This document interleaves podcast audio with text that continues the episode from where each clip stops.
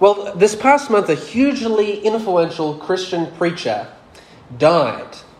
Reverend, uh, Reverend Frederick K.C. Price died on February 12th from COVID 19. But who was Price? What did he preach? Why should we take note of his passing? Well, Frederick Price, even after his death, remains one of the most influential pastors across the world. In his early 20s, Price became quite dissatisfied with his current spirituality until he began to be mentored by a pastor, Kenneth Hagin, who taught Price the basics of the prosperity gospel. And Price would go on to bring this prosperity gospel largely to the African, uh, uh African American community. And he's famous for building a 10,000 seat megachurch in the heart of Los Angeles. So he's a massively influential man, particularly in American history. But now we have to ask ourselves well, what is this prosperity gospel that Price preached? Well, the prosperity gospel is a unique teaching in Christianity that says that it is always God's will for his believers to have health, wealth, and happiness, or general prosperity in life. Here's a direct quote from Price. He says, We need to realize that prosperity is the will of God, and that it is God's perfect will that everyone will prosper in every area of life. Primarily, we are dealing with material and financial prosperity. And so, the essence of this is that on the cross, Jesus not only took all of our sins, but he also took for us our sicknesses and illnesses. He took on the cross our debt, he took our anxiety, our fears. All of these things are in addition to our sins put on the cross.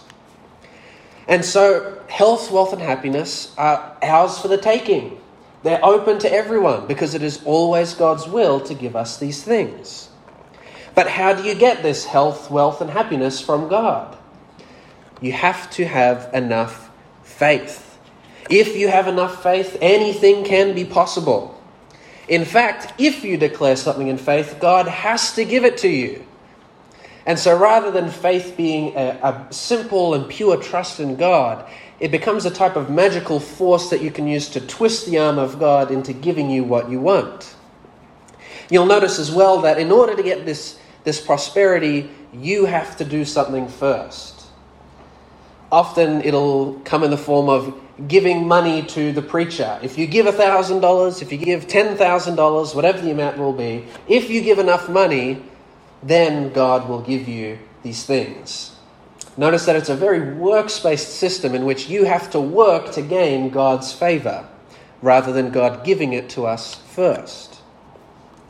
Now, I don't want to dwell on the details of the prosperity gospel, but needless to say, it is not the gospel.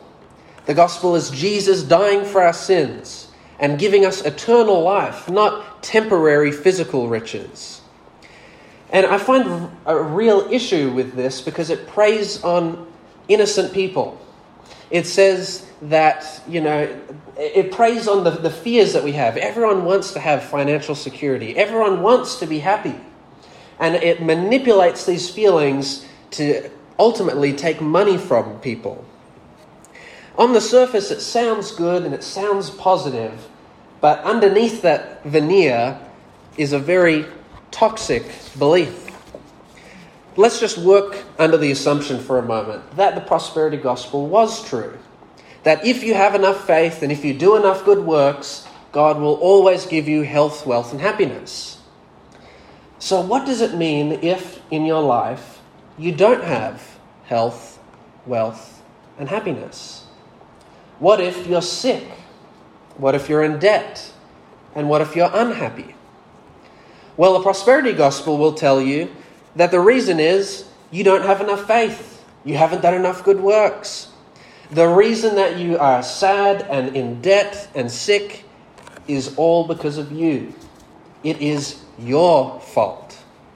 If only you just worked hard enough, if only you had enough faith, God would give you the favor He wants to give. And so, when anything bad happens in your life, the prosperity gospel will say it is your fault.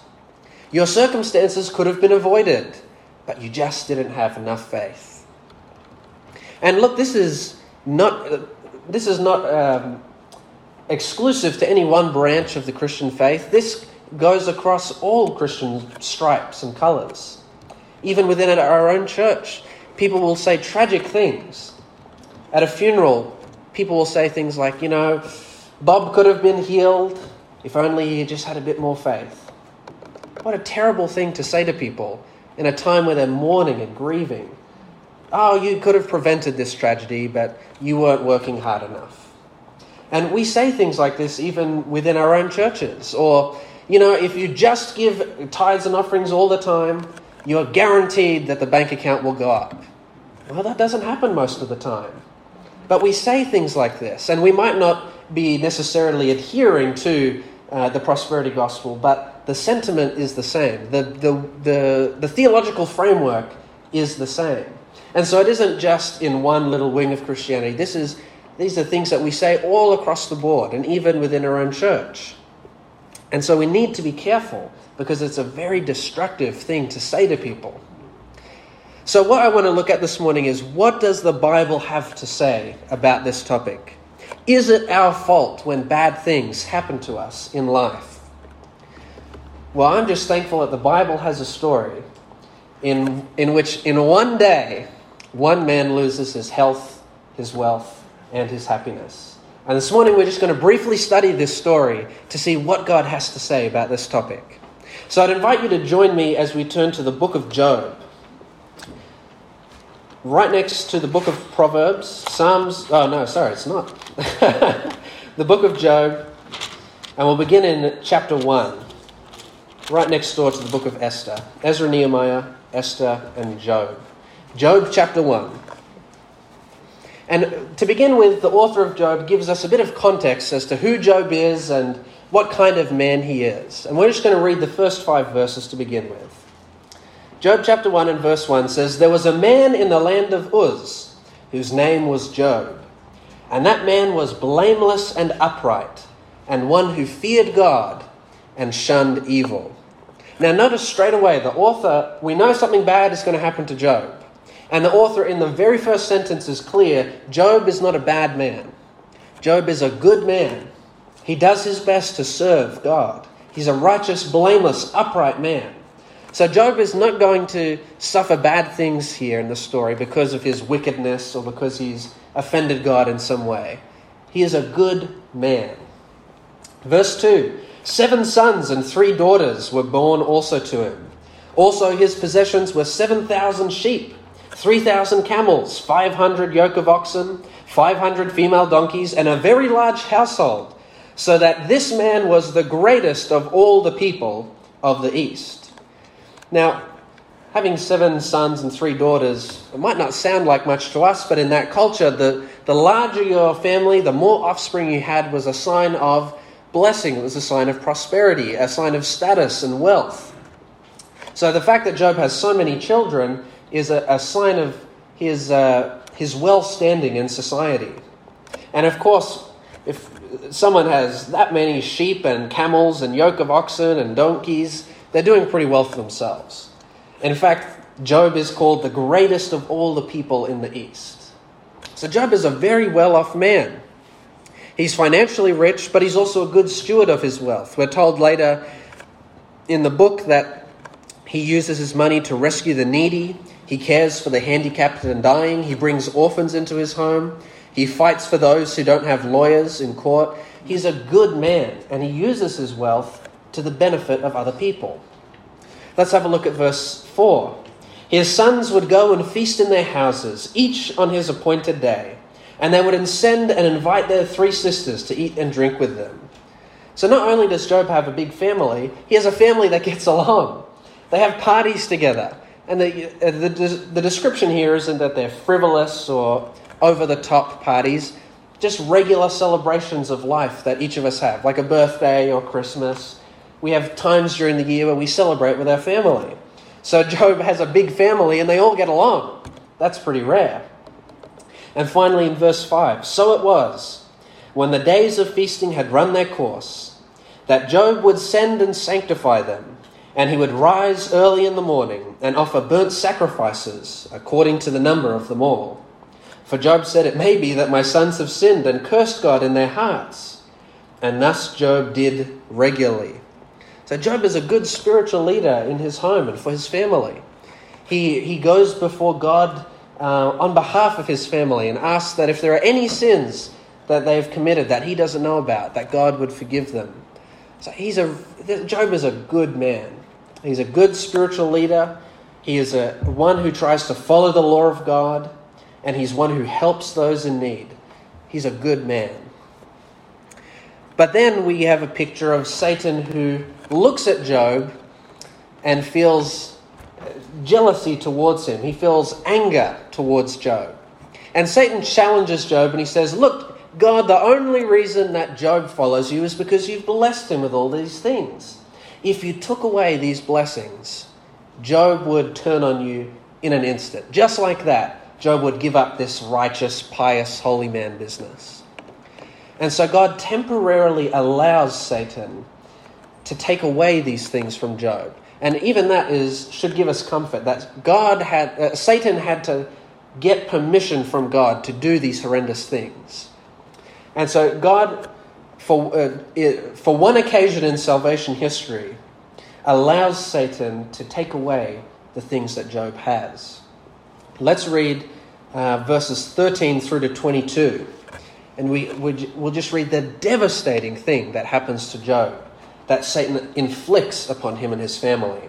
Verse 13 Now there was a day when Job's sons and daughters were eating and drinking wine in their oldest brother's house. And a messenger came to Job and said, The oxen they were ploughing and the donkeys they were feeding beside them when the Sabaeans raided them and took them away. Indeed, they have killed the servants with the edge of the sword, and I alone have escaped to tell you. While he was still speaking, another also came and said, The fire of God fell from heaven. It burned up the sheep and the servants, it consumed them, and I alone have come to tell you. While that servant was still speaking, another came and said, The Chaldeans, they formed three bands, they raided the camels, they took them away. Yes, they've killed the servants with the edge of the sword, and I alone have escaped to tell you. While that servant was still speaking, another servant came and said, Your sons and your daughters, they were eating and drinking wine in their oldest brother's house, when suddenly a great wind came from across the wilderness and struck the four corners of the house, and it fell on the young people, and they are dead, and I alone have escaped to tell you. Then Job arose. He tore his robe shaved his head, and he fell to the ground, and he worshipped. And he said, Naked I came from my mother's womb, naked shall I return there. The Lord gives, and the Lord has taken away. But blessed be the name of the Lord. In all this, Job did not sin, nor charge God with wrong. What an intense passage of Scripture. First of all, let's take note of how cruel Satan is.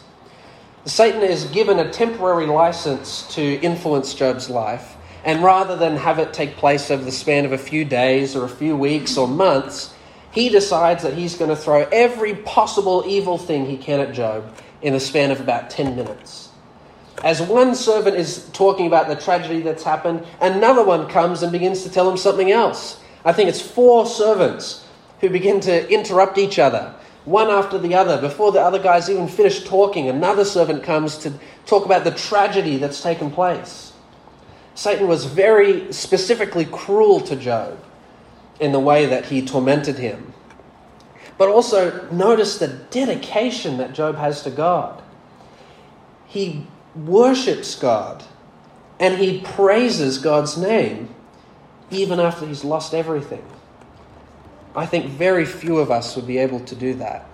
It's very hard to worship and praise God when tragedy strikes our life. And I think, again, that's a testament to the character of Job and what a righteous man he was, that in losing everything he had, he worshipped God. Job was a good man. Now, of course, Satan is not pleased with this outcome. He fully anticipated that Job would give up, not worship God. And so Job, uh, uh, Satan makes another request. He comes to God and he says, God, let me attack his health. You haven't let me attack him personally yet. And so God once again allows Satan a temporary window to do so. In uh, chapter 2, verse 7, it says, Satan went out from the presence of the Lord, and he struck Job with painful boils, from the sole of his foot to the crown of his head. He took for himself a piece of pottery with which to scrape himself while he sat in the midst of the ashes. Then his wife said to him, Do you still hold fast to your integrity? Curse God and die. But Job said to her, You speak as one of the foolish women speaks. Shall we indeed accept good from God? And shall we not also accept adversity? In all this, Job did not sin with his lips. Job has officially lost everything that he can. He's lost all of his wealth, he's lost his happiness, his children are gone, and now his health has been taken away from him as well. And yet, as he's scraping his, these boils with a piece of pottery just to get some release, he says, Shall we not accept good from God as well as adversity? And unfortunately, often Job's wife gets a bit of a bad rap. But I think if any of us were in that context, we would probably fall more into the camp of Job's wife than Job himself. Many of us would be questioning why these bad things are happening. We would be wondering, why, why are you keeping to this? Very few of us, I think, would have the, the courage and the dedication to God to, to worship continue worshipping God in these circumstances. And take note that Job has done nothing to deserve this. None of it is his fault. But in Job's moment of despair, Job's friends come to comfort him. And for about a week, they're, they're good friends and they, they give him support. But then they begin to open up their mouths. And what do you think is the first thing they say to Job? It's your fault.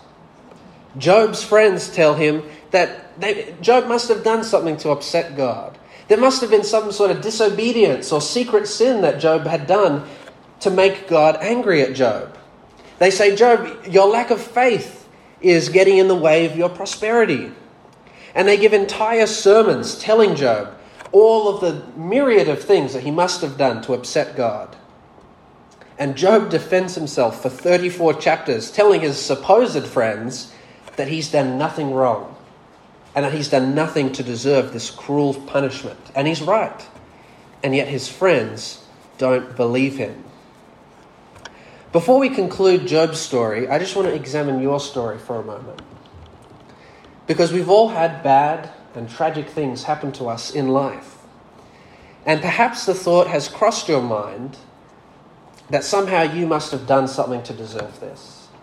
That you must have done something to exact God's judgment on your life, because otherwise these bad things wouldn't happen.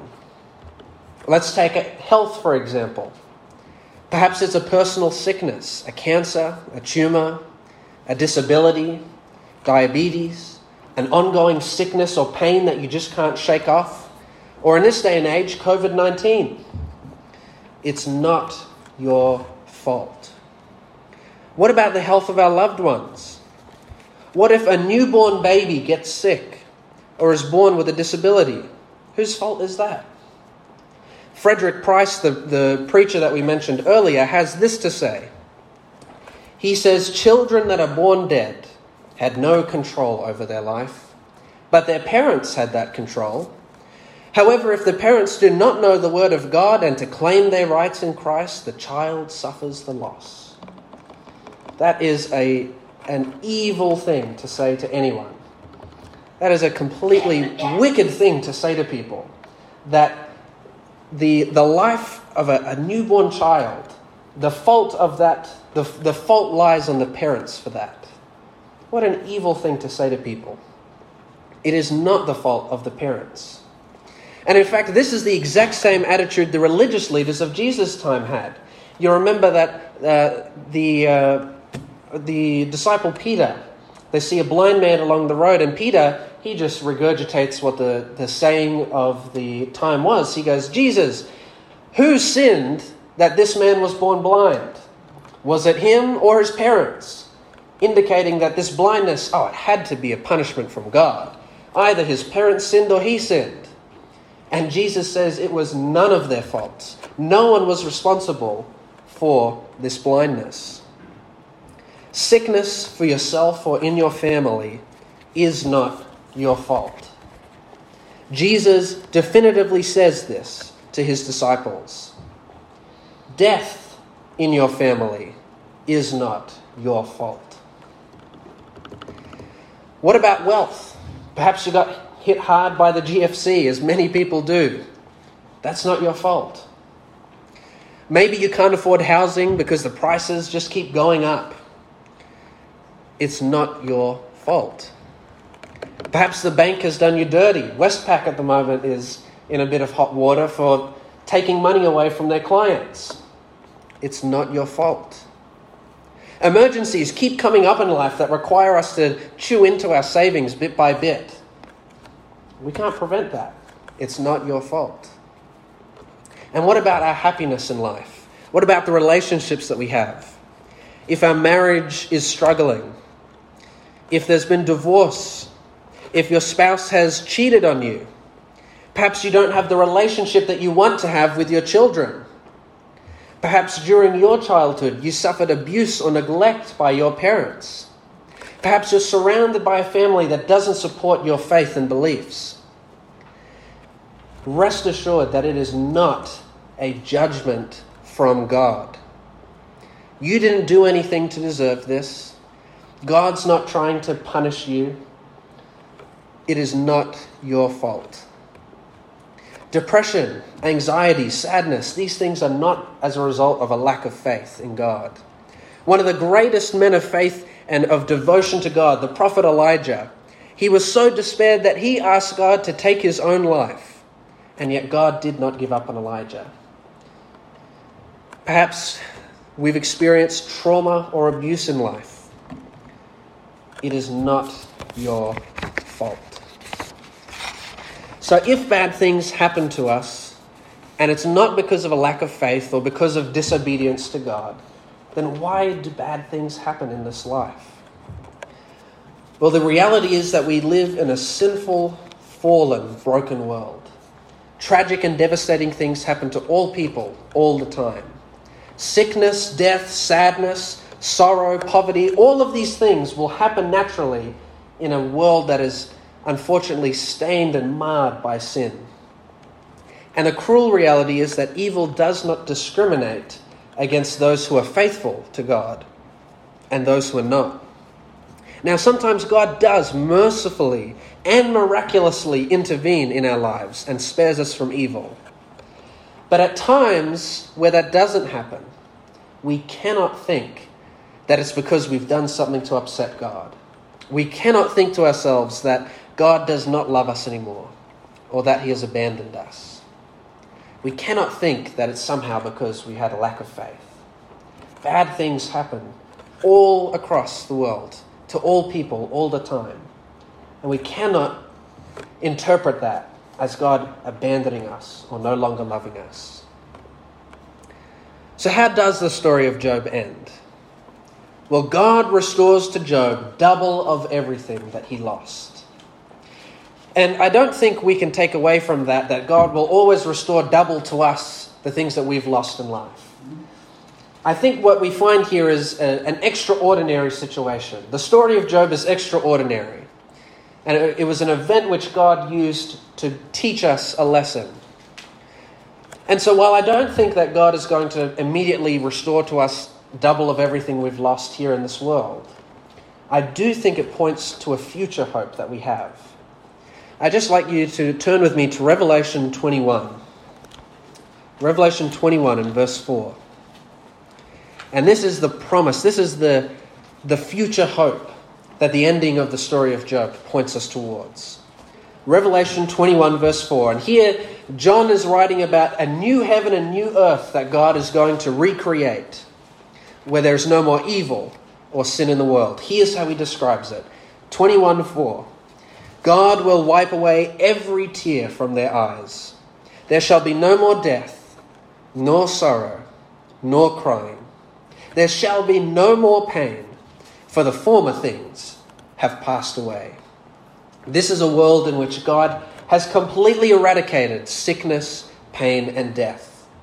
And this is a time that we can look forward to where God will restore to us the things that we do tragically lose in this life here on earth. Amen. This is the future hope that the story of Job points to. So, how do we get to enter into this kingdom? How do we get to experience this new heaven and new earth that God is preparing for us? Well, if we think about Jesus in heaven, he had health, wealth, and happiness. And yet, he gave up all of those things for you and for me. Jesus takes on himself a gruesome death on the cross, not so that we can have physical riches here and now, but, that so, but so that we can have the spiritual riches which he himself abandoned in heaven for us. You know, I've been saying a lot this morning that it's not your fault, and that's right. But there is one thing that we are to blame for. That one thing is the death of Jesus. Jesus would not have had to come and die on the cross were it not for us and our sin. That is the one thing that is our fault. And yet, Jesus, He not only gives up everything in heaven for us, He not only dies on the cross because of our mistakes, but then He turns to us and He asks us to accept the sacrifice He has made. If someone, you know, did something, uh, put themselves in a situation that required me to have to sacrifice something, I don't think I'd be as generous as Jesus is. I think I'd tell that person, scram, you've caused me enough trouble already. And yet, the very thing which is our fault and that made Jesus have to go to the cross, he says, Don't worry about it. I've got it covered. I'll take care of you. I've got mercy and forgiveness grace and love for you. What a loving God that we serve. So, this morning, I just want you to take comfort in these two things. Firstly, take comfort in knowing that all of us will experience hardship and trials in this world, but that God has not abandoned you. God is not angry or enraged with you, He's not punishing you for your lack of faith. Bad things happen to people all the time in this sinful, broken world. And it's not a sign of God no longer loving us or abandoning us. He is with us even through our trials. And secondly, this take comfort in knowing that the creator of the universe will one day recreate this world to be a place free of pain and suffering. I hope that this morning you will make that decision to be there on that day when God makes a new and perfect heaven and earth.